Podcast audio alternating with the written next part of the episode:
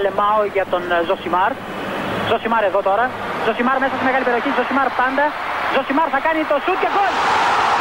Φοβερό το γκολ του Ζωσιμάρ και πάλι. Ο Περέιρα Ζωσιμάρ, 24 χρόνων παίκτης της Βοτακόβο. Να λοιπόν, ο Ζωσιμάρ, ο αποκαλούμενος μαύρος ράμπο από τον πατέρα του, που ήθελε λέει να τον κάνει πυγμάχο και να πάρει τα πρωτεία του Κάσιους Κλέη. Τελικά ο ίδιος προτίμησε να γίνει ποδοσφαιριστής και πράγματι φαίνεται τελικά αυτός είχε το δίκιο. Το δίκιο λοιπόν με το μέρος του Ζωσιμάρ. Τι φτιάξατε πάλι, ρε, εσείς; Να ξεκινήσουμε από αυτό; Γιατί συνήθως τα αφήνω στο τέλος.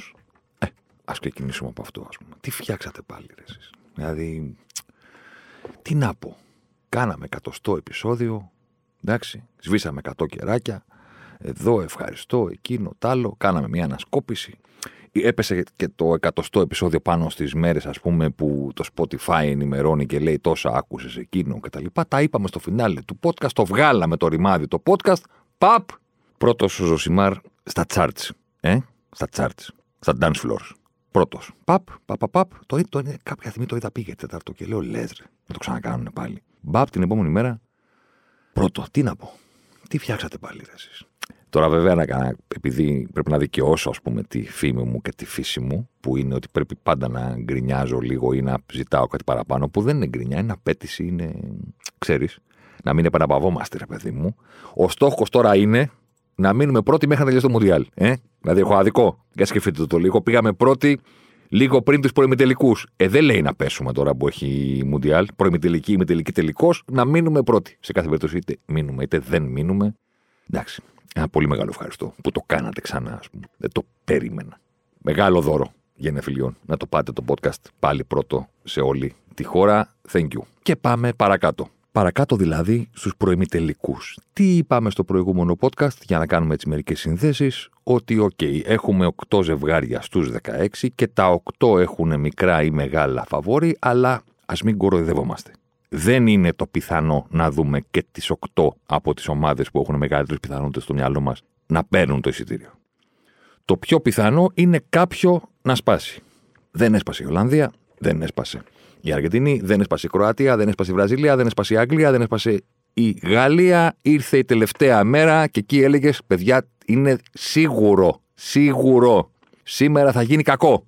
Και ας ας πούμε ότι με έναν τρόπο δικαιώθηκαμε, διότι το ζευγάρι το οποίο βάλαμε, ας πούμε, στο σημάδι περισσότερο από οποιοδήποτε άλλο στο προηγούμενο podcast, ήταν αυτό που έσπασε τελικά και την πάτησε η Ισπανία από το φοβερό και τρομερό Μαρόκο. Παράπονο, εσείς οι φανατικοί ζωσιμαριστές, δεν έχετε.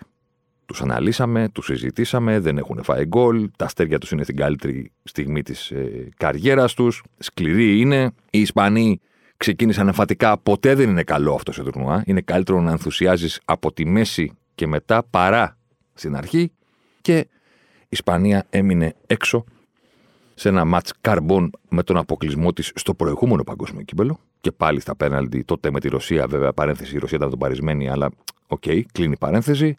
Χίλιες τόσες πάσες. Μηδέν αποτέλεσμα. Πέναλτι. Ευχαριστούμε πολύ. Να είστε καλά. Προχωράμε. Το Μαρόκο, πανάξια, η μοναδική μη παραδοσιακή μεγάλη δύναμη. Ας βάλουμε και την Κροατία σε αυτές, επειδή έχει ας πούμε, τελικό και ημιτελικό. Και την Ολλανδία που βέβαια δεν έχει παγκοσμίο κύπελο. Είναι αυτή η ομάδα, η μοναδική, η οποία δεν γεμίζει το μάτι στους 8. Με έναν συγκλονιστικό Άμραμπατ, δεν ξέρω αν πήρατε χαμπάρι τι έκανε αυτός ο τύπος στο κέντρο, που πήγε πάλο του όλη η Ισπανική αρμάδα, ας πούμε, και αυτός έβγαλε το παιχνίδι 0 φάουλ. Πώς λέμε, ο 0 βαθμοί, ο 0 φάουλ. 120 λεπτά. 7 στι 7 κερδισμένες μονομαχίες, 4 στα 6 κερδισμένα τάκλιν, βράχος του Γιβραλτάρ μόνος του. Τεράστιος γίγαντας. Και οι Μαροκινοί διαλύονται, ας πούμε, πεθαίνουν, ζουν το δικό μας Euro, εν πάση περιπτώσει, το, το, το καλοκαίρι, το χειμώνα. Είδες στη συνήθεια. Το χειμώνα της δικής τους, ας πούμε, ανεπανάληπτης ποδοσφαιρικής στιγμής. Και τώρα, και τώρα τα δύσκολα που είχε πει κάποτε ο Βερνικός. Και τώρα τα δύσκολα, διότι έχουμε μπροστά μας δύο μέρες που θα καθορίσουν το Μουντιάλ. Γιατί μπορεί να ζούμε στην εποχή που μόνο η κατάκτηση και ο τίτλος μετράει και όλα τα υπόλοιπα κάτι αποδεικνύουν, ότι είσαι λίγος, ότι κάτι σου λείπει και τέτοιες βλακίε. Αλλά αν θέλουμε να είμαστε σωστοί, ομάδα, παίκτης, προπονητής, γενικά σύνολο που πηγαίνει στους τέσσερις του παγκοσμίου κυπέλου, αποτυχημένος δεν είναι. Ναι, αν θέλεις να το πάρεις, προφανώς, ξέρω εγώ, τον αποκλειστή στον ημιτελικό είναι ένα πρόβλημα. Αλλά επαναλαμβάνω τώρα, για ποια από αυτές τις ομάδες που είναι στις 8 θα πούμε αν τελικά δεν το κατακτήσει, γιατί μία αυτό κατακτήσει. Ωραία. Για τις υπόλοιπες που θα φτάσουν, ας πούμε, στον ημιτελικό, ποιος θα πει ότι απέτυχαν; Θα είναι αποτυχημένη η Ολλανδία αν πάει σε ημιτελικό; Θα είναι αποτυχημένη η Αργεντινή αν πάει σε ημιτελικό; Δεν νομίζω. Θα είναι αποτυχημένη η Κροατία αν το κάνει ξανά. Τι θα πούμε στους Κροάτες, δηλαδή. Πήγατε δύο συνεχόμενα μουντιάλ στους ημιτελικούς και δεν πήγατε τελικό, είστε losers; Δεν νομίζω. Θα το πούμε για την Αγγλία, αν με το Southgate στον πάγκο κάνει δύο μουντιάλ στην τετράδα και το Euro στην έδρα της που πήγε τελικό, θα μου πεις: Περιμέναμε να πάρετε το Euro. OK, okay, εγώ λέω τώρα, ξεκίνησε το Μουντιάλ. Θα πει κάποιος στο Southgate, πήγε στον τελικό, δεν κάνεις. Για το Μαρόκο μην το συζητάμε. Για την Πορτογαλία, πού τους έχει χορτάσει τους ημιτελικούς η Πορτογαλία; Έναν έχει το 66 με τον Εουζέμπιο, ασπρόμαυρο, και έναν το 2006. Τέλος. Μένει η Βραζιλία και η Γαλλία. Ε, OK. Okay.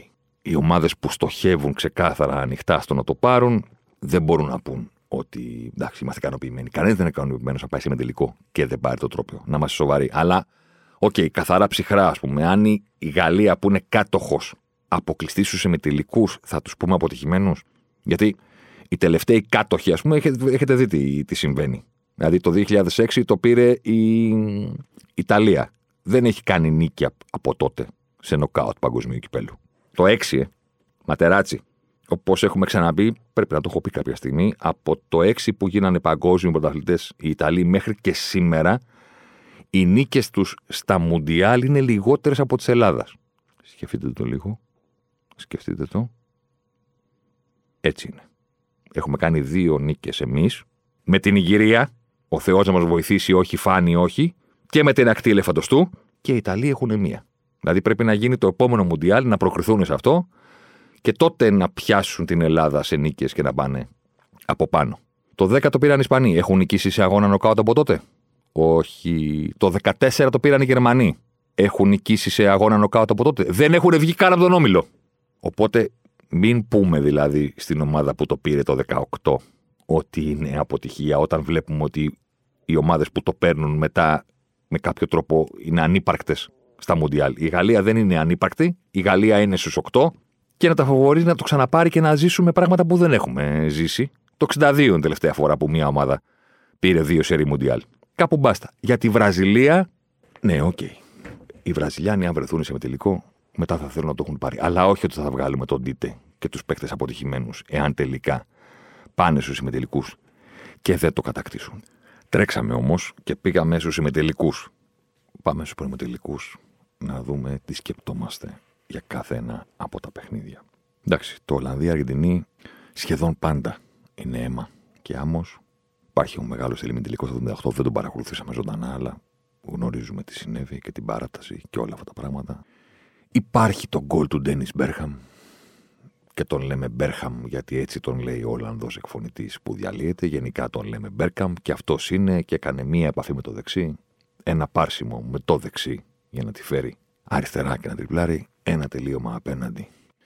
Στη γωνία, τελευταίο λεπτό, γκολ που όποιος το παρακολούθησε ζωντανά δεν θα το ξεχάσει ποτέ, μα ποτέ στη ζωή του και που μέσω του ίντερνετ μας έγινε και πιο ζωντανό γιατί μετά από τα χρόνια ακούσαμε την περιγραφή του Ολλανδού εκφωνητή και την αναρρόφηση αυτή που παθαίνει και το, την ψυχή του να βγαίνει από το σώμα του κάθε φορά που επαναλαμβάνει το όνομα του Ντένις Μπέρκαμ και τα λοιπά και τα λοιπά. Υπάρχει φυσικά και η μεταξύ τους συνάντηση, η πρόσφατη πάλι με το Φανχάλ στον πάγκο, στο Μουντιάλ της Βραζιλίας, το τάκλινγκ του, του Μασεράνο που του έσκησε ότι υπάρχει για να κάνει εκείνο το στόπ, εκείνη, εκείνο το τάκλινγκ που ήταν σαν τάπα στο μπάσκετ.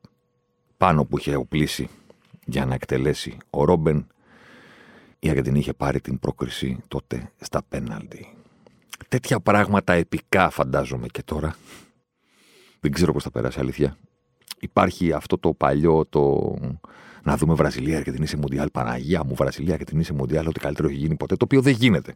Είναι σαν το Real Barcelona στο τελικό της Champions League. Είναι σαν το Manchester United Liverpool στο τελικό της Champions League. Όσο κοντά και να φτάσεις και να ψηθείς, δεν γίνεται. Δε, δε, κάτι, κάτι στραβώνει. Κάτι στραβώνει. Δύο φορές σε ημιτελικό Champions League είχαν πάει United και Liverpool από απέναντι. Τη μία φορά δεν προκρίθηκε η μία, την άλλη φορά δεν προκρίθηκε η άλλη. Το 7 και το 8. Το ίδιο με τον Barcelona Real, το οποίο το είδαμε βέβαια σε εκείνο τον ημιτελικό, τον αξέχαστο του 2011. Κάπως έτσι είναι και το Βραζιλία-Αργεντινή για τα παγκόσμια κύπελα. Όταν είναι να γίνει, δεν γίνεται. Δηλαδή, σκεφτείτε το ότι το 2014, ας πούμε, στη Βραζιλία θα μπορούσαμε να βλέπαμε Βραζιλία-Αργεντινή στη Βραζιλία. Ε, δεν έγινε. Πώς να γίνει. Φάγανε 7 αυτοί. Ακόμα προσπαθούν ε, να συνέλθουν. Πήγε μόνο η Αργεντινή στο τελικό πριν χάσει από τη Γερμανία, παράταση, τον γκολ του Γκέτσε και όλα τα συναφή. Για να το ενώσω λίγο με το Κροατία-Βραζιλία, ας πούμε, αυτό το ζευγάρι. Εντάξει, το Κροατία-Βραζιλία δεν το βλέπω εξίσου. Ισοδύναμο, respect στους Κροάτες που έγιναν οι top Βαλκάνοι, να το πω έτσι.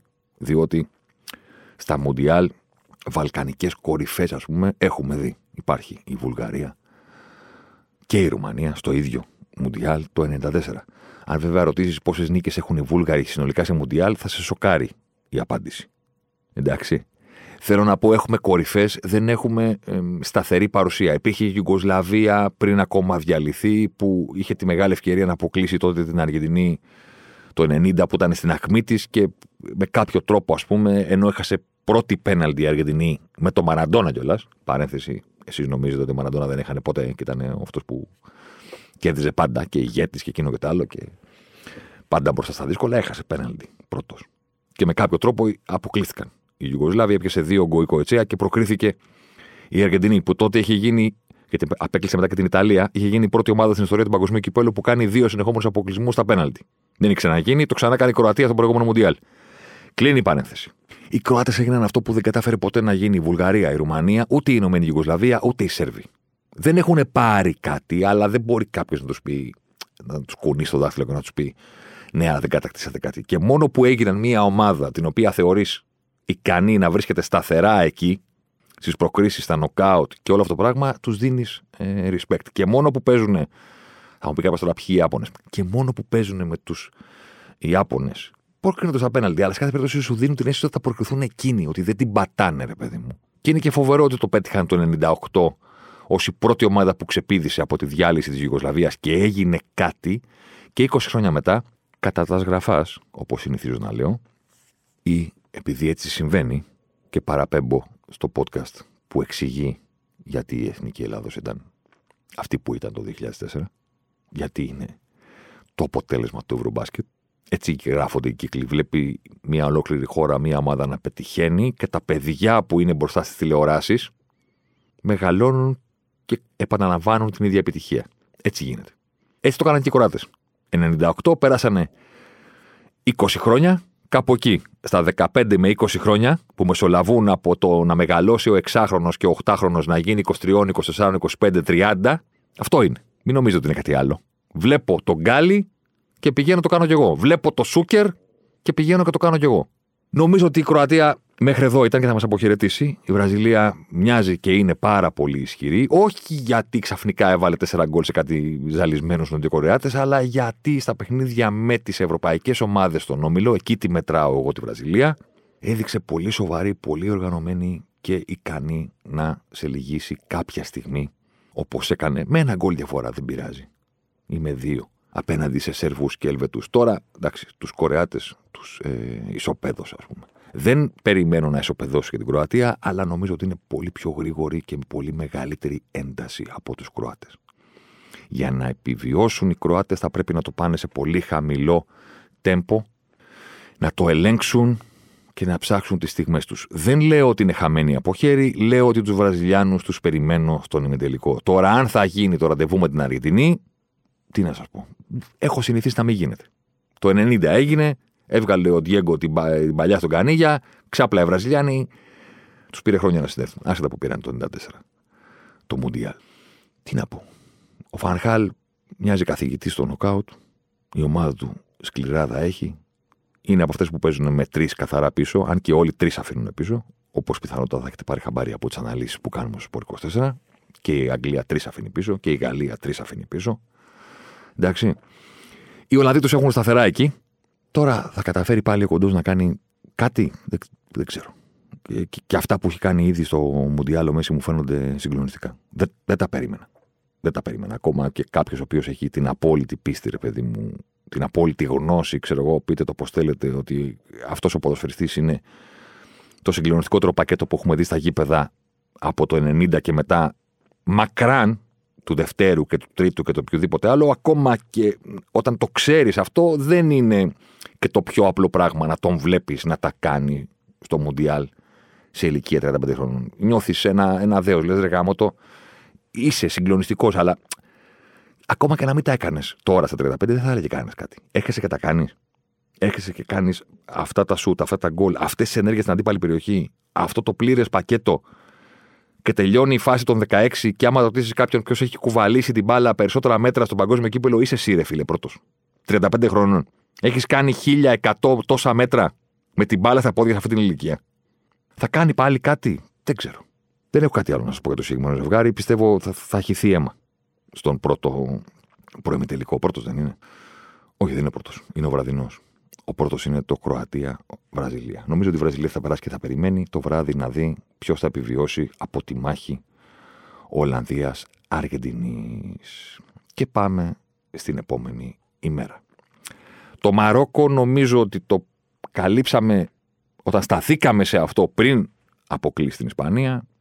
Το καλύψαμε και στην αρχή του podcast και πάμε στο νέο μεγάλο σάγκα σύριαλ και δεν ξέρω κι εγώ τι. Ο My Goodness, ε, ο Φερνάντο Σάντος άφησε στον πάγκο το Ρονάλντο. Μιλάμε τώρα για τσουνάμι στο ίντερνετ, στα ραδιόφωνα, στις τηλεοράσεις, στα social media, χαμός. Η είδηση του παγκοσμίου κυπέλου πριν καν κυλήσει η μπάλα στο χορτάρι να ψάξουμε να βρούμε από πότε ήταν η τελευταία φορά που έπαιξε η Πορτογαλία σε αγώνα Μουντιάλη Euro και δεν έπαιξε ο Ρονάλντο. Ήταν το 2008. Μετά να βρούμε ποια είναι η τελευταία φορά που έπαιξαν σε αγώνα νοκάουτ χωρίς τον Ρονάλντο βασικό. Και ήταν στο Μουντιάλ, στο Euro του 2000. Σε εκείνο τον περίφημο ημιτελικό με την ε, Γαλλία του Ζιντάν, το χέρι του Ξαβιέ, τους ε, τσακωμούς και όλα αυτά τα πράγματα. Πού να τα βρεις να γυρίσεις πίσω, ε, στον πάγκο ο Ρονάλντο; Είναι φοβερό πώς γράφτηκε η ιστορία ότι μπήκε στη θέση του ένας τύπος που δεν είχε παίξει ποτέ στη, στη ζωή του σε Μουντιάλ και την πρώτη φορά που σούταρε η μπάλα πήγε γκολ. Και τελικά έβαλε τρία. Και τελικά ο Γκονσάλο Ράμος τελείωσε το παιχνίδι με τρία γκολ και μία assist. Εντάξει, μπορεί να πάρει και το χρυσό παπούτσι. Ποιος ξέρει. Δηλαδή, να τρελαθούμε. Αλλά έχω την αίσθηση ότι αυτή η κίνηση του Φερνάντο Σαντούς έκανε την Πορτογαλία να αυξήσει δραματικά τις πιθανότητες της να πάρει τον παγκόσμιο κύπελο. Ή έστω να παίξει τελικό για πρώτη φορά στην ιστορία της. Γιατί στην πραγματικότητα ο Σάντος έδειξε με αυτή την κίνηση ότι αυτό που τον ενδιαφέρει είναι να πάρει το Μουντιάλ. Νέτα. Σκέτα. Ξεκάθαρα. Και πώ θα το πάρει; With or without you. Και με τον Κριστιανό και χωρίς αυτόν. Δεν υπάρχει απάντηση στο θα το πάρει με τον Κριστιανό ή θα το πάρει χωρίς τον Κριστιανό. Θέλει να το πάρει. Κάποιες φορές θα τον χρειαστεί, κάποιες φορές όχι. Αυτή είναι η απάντηση with or without you. Πήρε τη μεγάλη απόφαση ο Σάντος και κατά την ταπεινή μου άποψη μπορεί να επηρέασε το γεγονός ότι ο Κριστιανό έβρισε στην αλλαγή του. Ναι, μπορεί να επηρέασε. Μπορεί επίσης να επηρέασε το γεγονός και να είπε ο Σάντος Δρεσί σε 37 χρόνων. Θα παίξει τέταρτο παιχνίδι βασικό σε 13 μέρες. Και το ένα έπαιξε ρόλο και το άλλο. Κατά την ταπεινή μου άποψη και σύμφωνα με τις δηλώσεις του ίδιου του Σάντος μετά τον αγώνα, το βασικότερο ρόλο τον έπαιξε το ίδιο το ποδόσφαιρο. Έχουμε παίξει τρία παιχνίδια. Έχεις ξεκινήσει τρεις φορές βασικός. Σε καθαρή εκτέλεση με τα πόδια σου δεν έχεις πάει ούτε μία φορά. Έχεις δύο μεγάλες ευκαιρίες και οι δύο είναι με κεφαλιές. Δεν σε έχουμε δει στο Μουντιάλ να καταφέρνεις μέσα στην περιοχή να κάνεις μία καθαρή εκτέλεση με τα πόδια σου. Ωραία. Τι είπε ο Σάντος μετά το μάτς; Ήθελα ρευστότητα. Τι είπε ο Σάντος μετά το μάτς; Ο Γκονσάλο Ράμος μπορεί να έχει πολύ πιο δυναμικές κινήσεις στην περιοχή και ο Κριστιανό είναι πλέον, εννοείται ότι το πλέον μπαίνει πάντα γιατί δεν μιλάμε για τον Κριστιανό συνολικά, μιλάμε για τώρα. Είναι σε πιο fix ρόλο στην περιοχή. Ποδοσφαιρική είναι η απόφαση πάνω απ' όλα. Και η Πορτογαλία έγινε πιο γρήγορη, πολύ πιο έντονη στην πίεση στην μπάλα, πολύ πιο συντονισμένη και με πολύ πιο δυναμικές και περισσότερες κινήσεις στην περιοχή και όχι σηκώνω το χέρι στο δεύτερο δοκάρι και κάντε μία σέντρα. Αλλά μπορώ να παίξω και κάθετα, μπορώ να βγω πρώτος, Μπορώ να βγω διαγώνια, μπορώ να κάνω πάρα πράγματα. Μην παρεξηγηθώ, δεν λέω ότι ο Κριστιανό δεν τα έκανε όλα αυτά στην τεράστια καριέρα του. Εννοείται. Μιλάμε για τώρα. Δεν είναι συνολικές κρίσεις για το τι ποδοσφαιριστής ήταν ο Κριστιανό Ρονάλντο. Μιλάμε για τώρα. Δεν έχει καταφέρει να σου τάρει. Θα μου πεις, προεξοφλεί το γεγονός ότι δεν θα ξεκινήσει το Μαρόκο. Δεν προεξοφλώ τίποτα. Ο Σάντος ξέρει και θα αποφασίσει. Μπορεί να τον βάλει βασικό με το Μαρόκο, μπορεί και να μην τον βάλει. Μπορεί να τον βάλει αλλαγή και το παιχνίδι να έχει ήδη κρυθεί όπως έγινε στο παιχνίδι με την Ελβετία. Μπορεί να τον βάλει αλλαγή και να του πει: Μπες να το βάλεις να προκριθούμε. Μπορεί ο Ρονάλντο να γίνει πρωταγωνιστής ως αλλαγή, ως βασικός, ή μπορεί η Πορτογαλία να πρωταγωνιστήσει και ο Ρονάλντο να είναι περιφερειακός.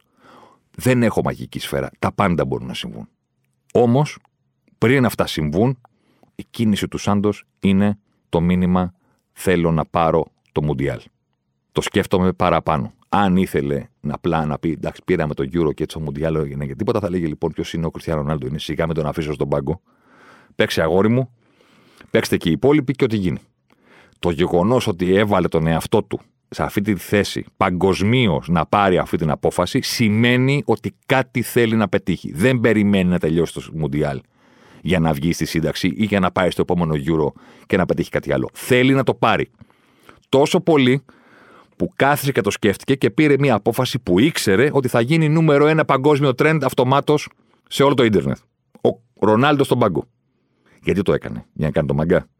Ποιος μωρέ, σαν σε αυτή την ηλικία να κάνει το μάγκα. Τι είναι κανένας μικρός που θέλει να φτιάξει το όνομά του και να πει Να, έδειξα πυγμή. Το έκανε γιατί θέλει να πάρει το Μουντιάλ.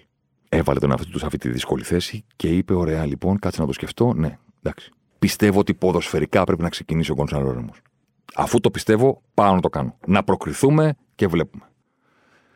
Δεν ξέρω αν θα είναι εύκολο ή δύσκολο να περάσουν το Μαρόκο. Καταλαβαίνω ότι αυτή τη στιγμή είναι σίγουρο ότι νιώθουν ότι έχουν μια συγκλονιστικά μεγάλη ευκαιρία, διότι δεν παίζουν με Άγγλους, δεν παίζουν με Γάλλους, δεν παίζουν με Αργεντίνους, Ολλανδούς, Βραζιλιάνους ή Κουράτε. Παίζουν με το Μαρόκο που ήδη είναι συγκλονιστικό το ότι βρίσκεται εδώ.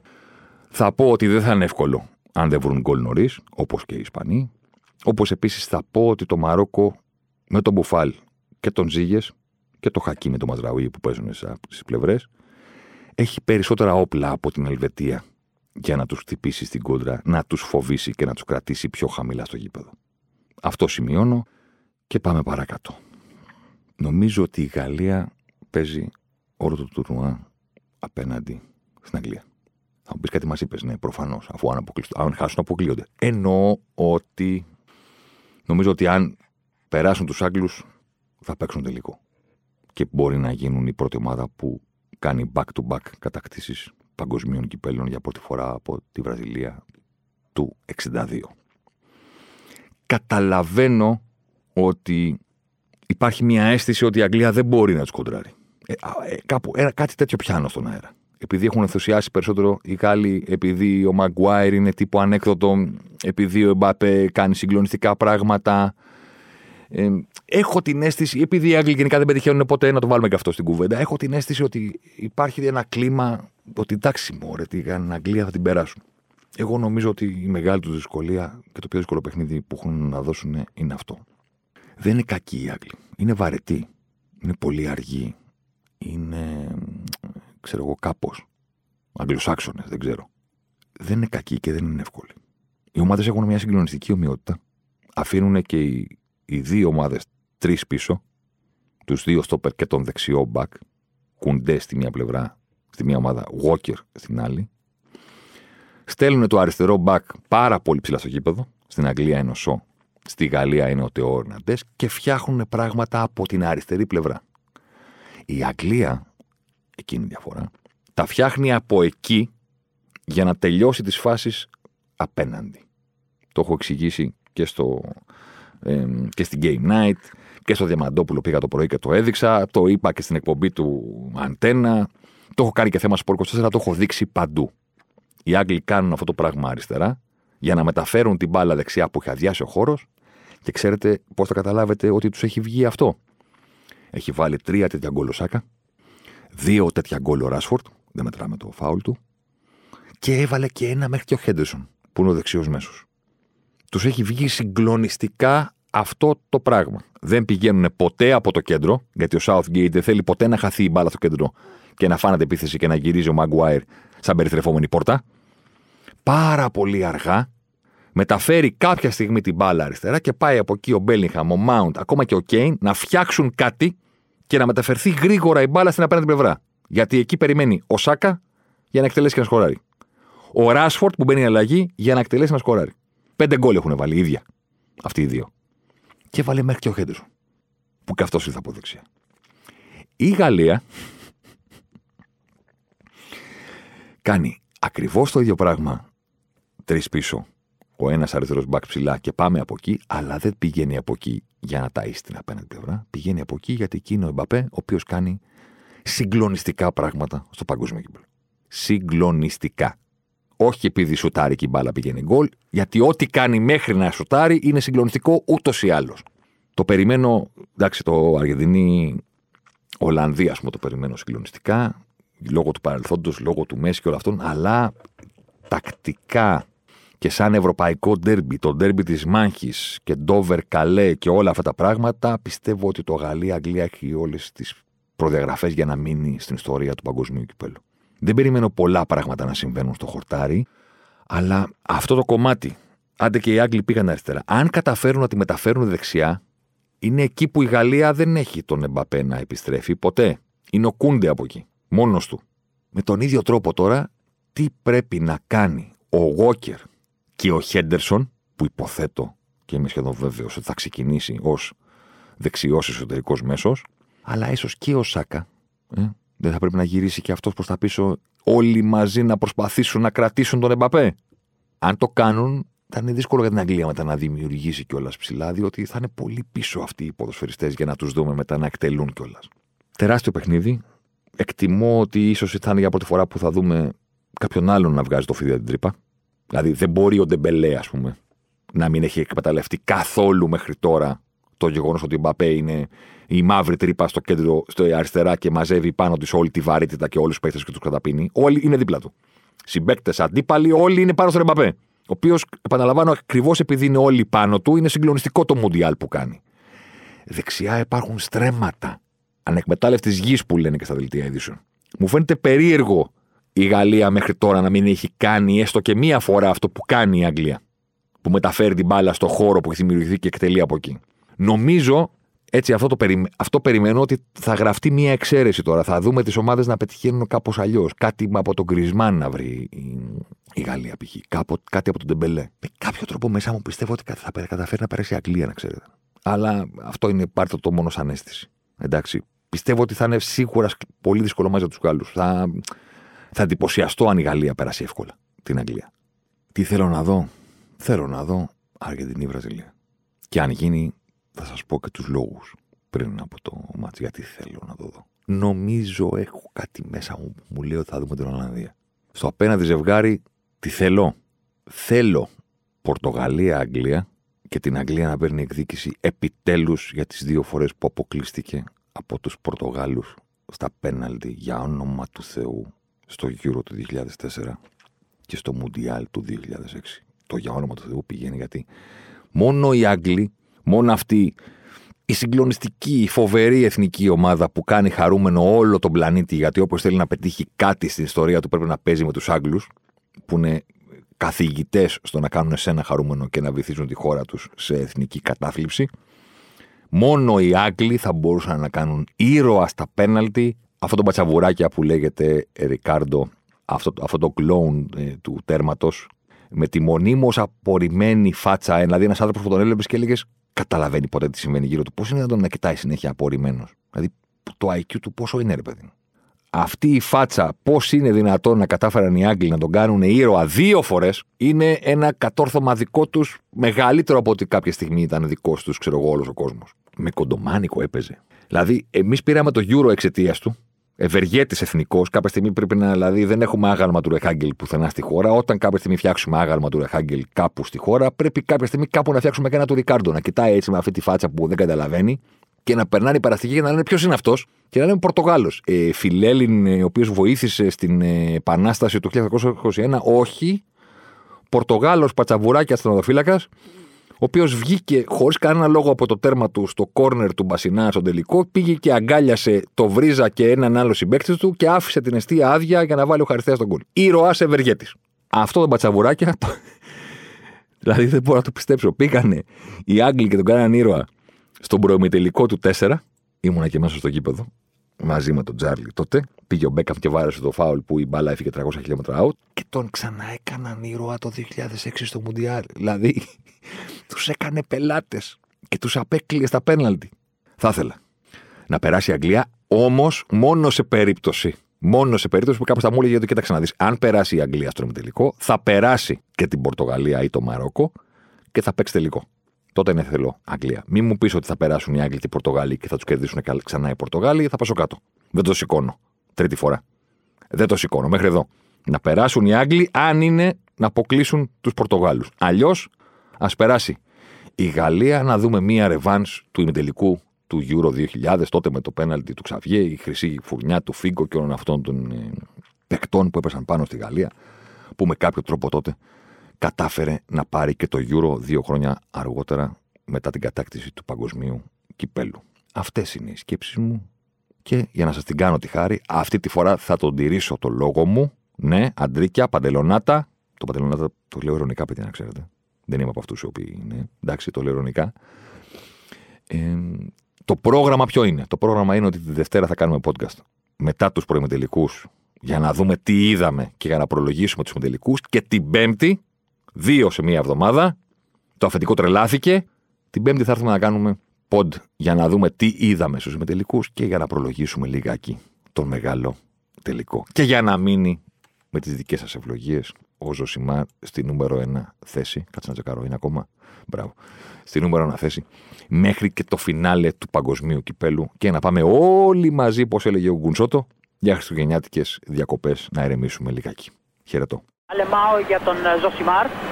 Ζωσιμάρ εδώ τώρα. Ζωσιμάρ μέσα στη μεγάλη περιοχή. Ζωσιμάρ πάντα. Ζωσιμάρ θα κάνει το σουτ και γκολ. Φοβερό το γκολ του Ζωσιμάρ και πάλι.